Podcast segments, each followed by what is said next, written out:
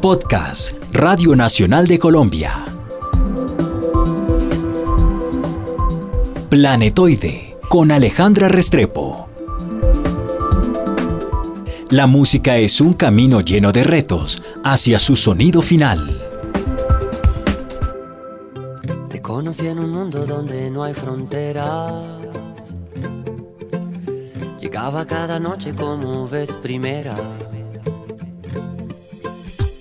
Bienvenidos nuevamente a este planetoide. Hoy tenemos un invitado que en los últimos años nos ha mostrado un arco iris de estilos y de momentos musicales que a mí realmente me impresionan mucho porque veo que evoluciona de una manera muy especial. Ahí lo conocemos como Esteban, pero se llama Esteban y hoy vamos a conocer de dónde viene ese gusto por la música. Esteban o Esteban, ¿cómo quiere que le diga? como quieras, Aleja, puede ser Esteban, puede ser Esteban, pues realmente mi nombre artístico es Esteban, entonces ya me acostumbré a que me digan así. Esteban. bueno, Esteban, bienvenido al Planetoide y empecemos por el principio. ¿En qué momento de su vida le picó el bichito de la música? Desde muy niño, desde niño me encantaba el tema de, pararme en un escenario a cantar, a bailar, actuar. Y a medida que fui, digamos, creciendo, eh, tomando diferentes cursos de teatro musical, de canto, eh, de actuación, em, y luego cuando estaba en la universidad estudiando arte fue que decidí ya hacer de este un proyecto que fuera mi vida profesional, ¿no? Entonces así fue que nació este man, como la, la multiplicidad de y la unión de todos estos manes, eh, uno más teatral, uno más eh, musical, otro, digamos, más relacionado con el baile, otro con el arte, con el arte audiovisual, y así fue la unión de todas estas, estas manifestaciones artísticas, que es la manera como yo entré realmente a componer canciones y hacer música.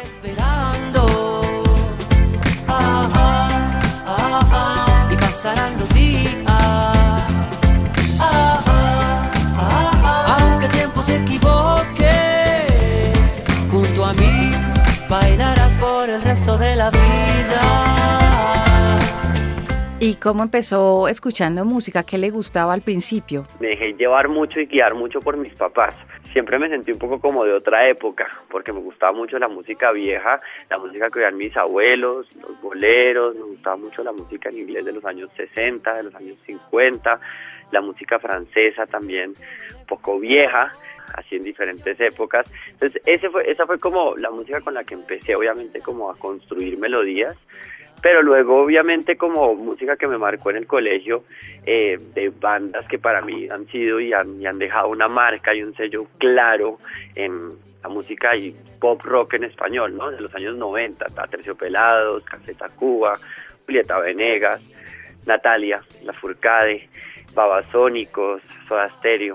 Entonces como que realmente uno entra como en una especie de collage de mix musical y de, tener una cantidad de influencias muy diferentes que es lo que hacen que uno pues empiece como a crear y a dejar llevar la mente mucho más allá, ¿no? Pero nunca ha sido como cerrado a un solo género y crecí obviamente pues como con un tema de, de folclore también que tenemos muy rico en Colombia y pues que fue la manera como empecé y aprendí a bailar, ¿no? Con mi abuela que eh, de familia caleña, me enseñó a bailar y a, un poco pues también a cantar también, estaba por el lado de mi papá, la, pues, es una familia muy musical. Entonces como que todo eso va entrando en ese mundo y, ¿no? y en ese ideal que uno va creando, donde ya las fronteras como que se van abriendo, ¿no? ¿Y qué tan cercano es Esteban de Esteban? Porque Esteban en escena es un personaje. Cada vez más. Digamos que al principio Esteban era como un alter ego y un personaje muy, muy claro, en el sentido de que casi que yo eh, usaba mucho la actuación y este personaje para, para convertirme en otro en el escenario. Y realmente, a medida que he ido pasando el tiempo, he logrado como dejar ver esa parte un poco más íntima mía, mi forma de pensar también como persona, como ser humano que vive en este mundo, como colombiano, ¿no? como alguien que hace parte de esta sociedad y como que cada vez dejo ver más eso en mi música. ¿No? y, en, y en la manera como me, relaciono con mi público. Entonces, sí he sabido lograr integrar esas dos partes para no perder esa parte, esa teatralidad y esa parte como de llegar a un escenario y apropiármelo y, y bailar mucho y, y, pues que cada canción que sea como un mundo diferente. Pero también dejo, dejo ver esa parte como muy sensible que tengo yo ¿no? Que al principio no me gustaba mostrarla, ¿no? Al principio era mucho más, mucho más sarcástico, mucho más crítico, mucho más con tema de humor y de alter egos ahí. Entonces, cada vez están más unidos y, y creo que, que eso ha dejado ver un lado muy mucho más crítico y más un poco más profundo del proyecto, ¿no? Como mucho más, no sé si la palabra es esa, sino más crudo, ¿no? Como más sincero, como que la gente vea esa parte honesta eh, de esa persona que está ahí parada cantando, que, tiene historias para compartir y que al final, pues cuando hago música, me gusta mucho que se genere como un puente con el público y que cada uno se apropie de las canciones, ¿no? Entonces, creo que eso mismo pasa entre Esteban y Esteban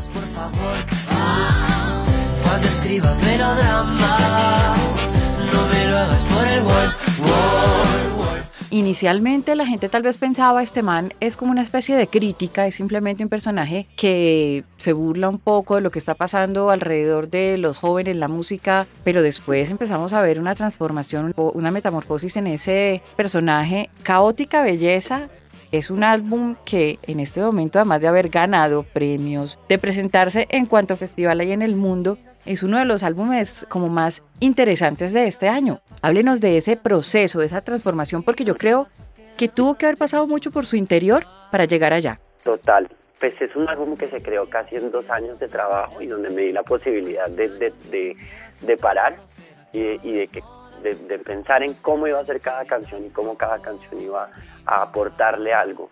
Es un álbum donde me di la posibilidad de hablar sobre, sobre algunos temas que antes de pronto no me había atrevido a hablar y, y hablar, hacer un poco más social, a darme la posibilidad de, de generar y cuestionar alrededor de diferentes temas. Por ejemplo, Caótica Belleza es una canción que es un himno, digámoslo así, y una celebración de la cultura latinoamericana, pero es una canción que también como que pues insinúa de cierta forma el tema de cómo nos relacionamos unos con otros y, y, si bien celebra esa parte que tenemos como cultura y como esa parte espontánea y caótica de los latinoamericanos, es una canción que habla sobre la individualidad misma y cómo uno respetándose y respetando esa parte única de uno como ser humano y cada uno en su individualidad pues va a respetar al otro, ¿no? Y es una canción que invita a unir y no segregar, eh, que siento que es algo que se necesita más que nunca en nuestro país y en el mundo en general, ¿no? Y que es una canción que se puede aplicar a, a muchos temas diferentes. Pero también es un álbum donde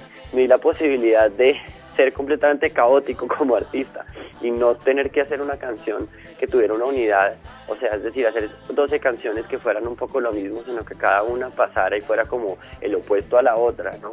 donde pudiera aprovechar el baile y llevarlo al extremo, donde pudiera aprovechar la parte de ser un cantautor y una canción romántica y de llevar mi voz mucho más allá y escribir canciones que también fueran simplemente metáforas, ¿no? Y que hablaran alrededor de temas como la memoria o, o temas de, de la identidad sexual de alguien.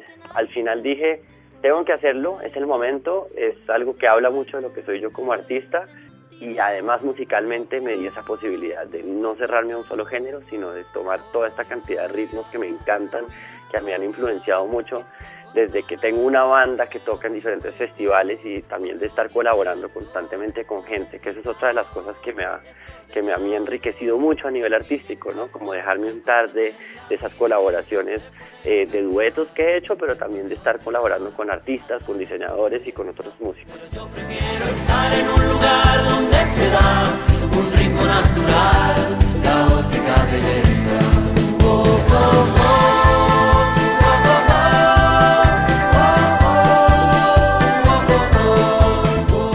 Esteban, ¿cómo nacen sus canciones? Es un proceso muy muy particular porque como yo no soy músico de academia, yo no estudié música con, yo no, yo no toco un instrumento como tal, sino que desde, desde que tengo 12 años compongo canciones a puro oído, es decir, me llegan melodías constantemente y vivo cantando melodías todo el día, desde que estoy en la ducha hasta que estoy cuando estoy caminando por alguna calle y para eso siempre tengo mi celular y empiezo a grabar melodías.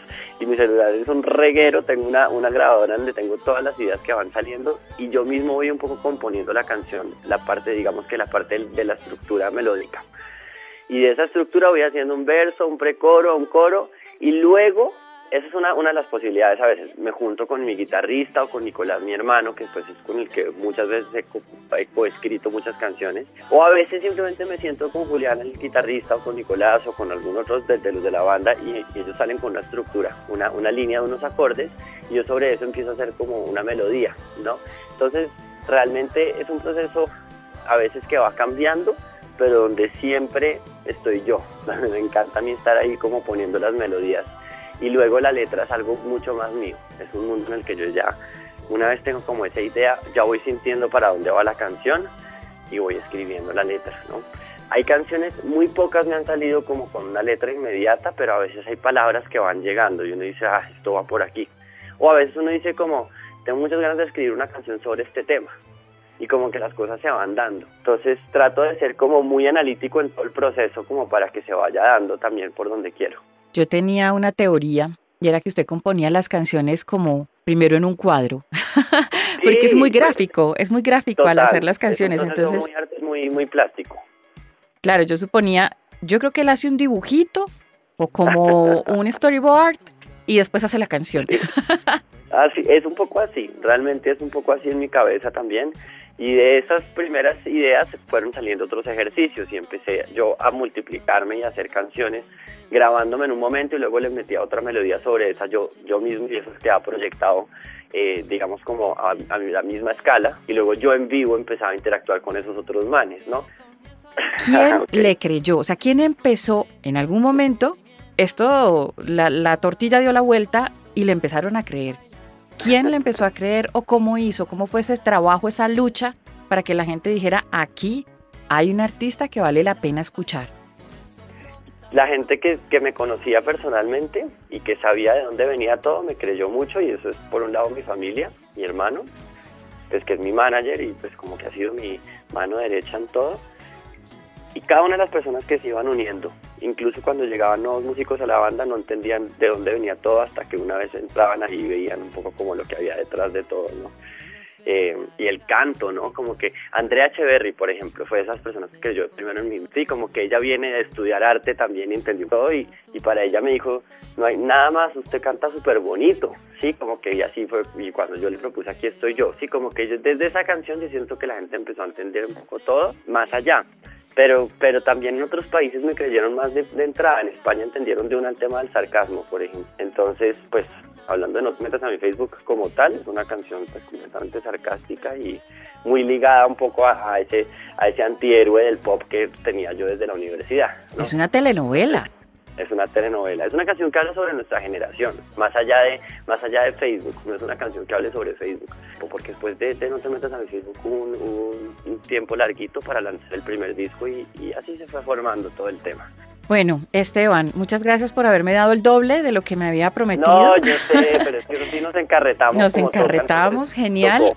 Y venga, antes de que se vaya, ¿qué sigue? Yo sé que va para el Vive Latino, pero ¿qué, qué más? ¿Qué, ¿Qué va a hacer? ¿Ahora qué viene para este man? Bueno, pues viene un año de, de, de poder encontrar, eh, dándome también el tiempo de poder sentarme a descubrir esa nueva identidad que viene para el siguiente disco.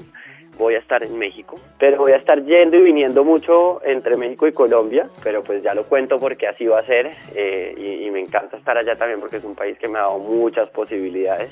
Vienen ya muchos festivales, algunos no los puedo decir porque no me dejan todavía decirlos, y, y pues vienen también como otra una girita que vamos a hacer en otros países, aparte de Colombia y México, que han, que han pues obviamente pues que se ha ido creciendo la cosa, pero no, es un año que se pin- pinta muy chévere. pinta Además muy va a chévere. ser con nosotros lo de las bibliotecas, que es súper bonito, en la Radio Además, Nacional. Eso es en unos días, ¿verdad? Sí, es en estos días que ya lo vamos días. a tener en una de las bibliotecas de Eso. Bogotá, cerrando año. chévere.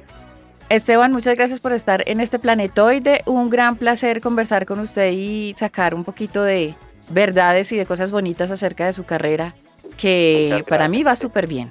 Muchas gracias, muchas gracias por el apoyo que siempre me da. Baila, baila sin control, baila, baila sin razón, baila, baila para toda la vida.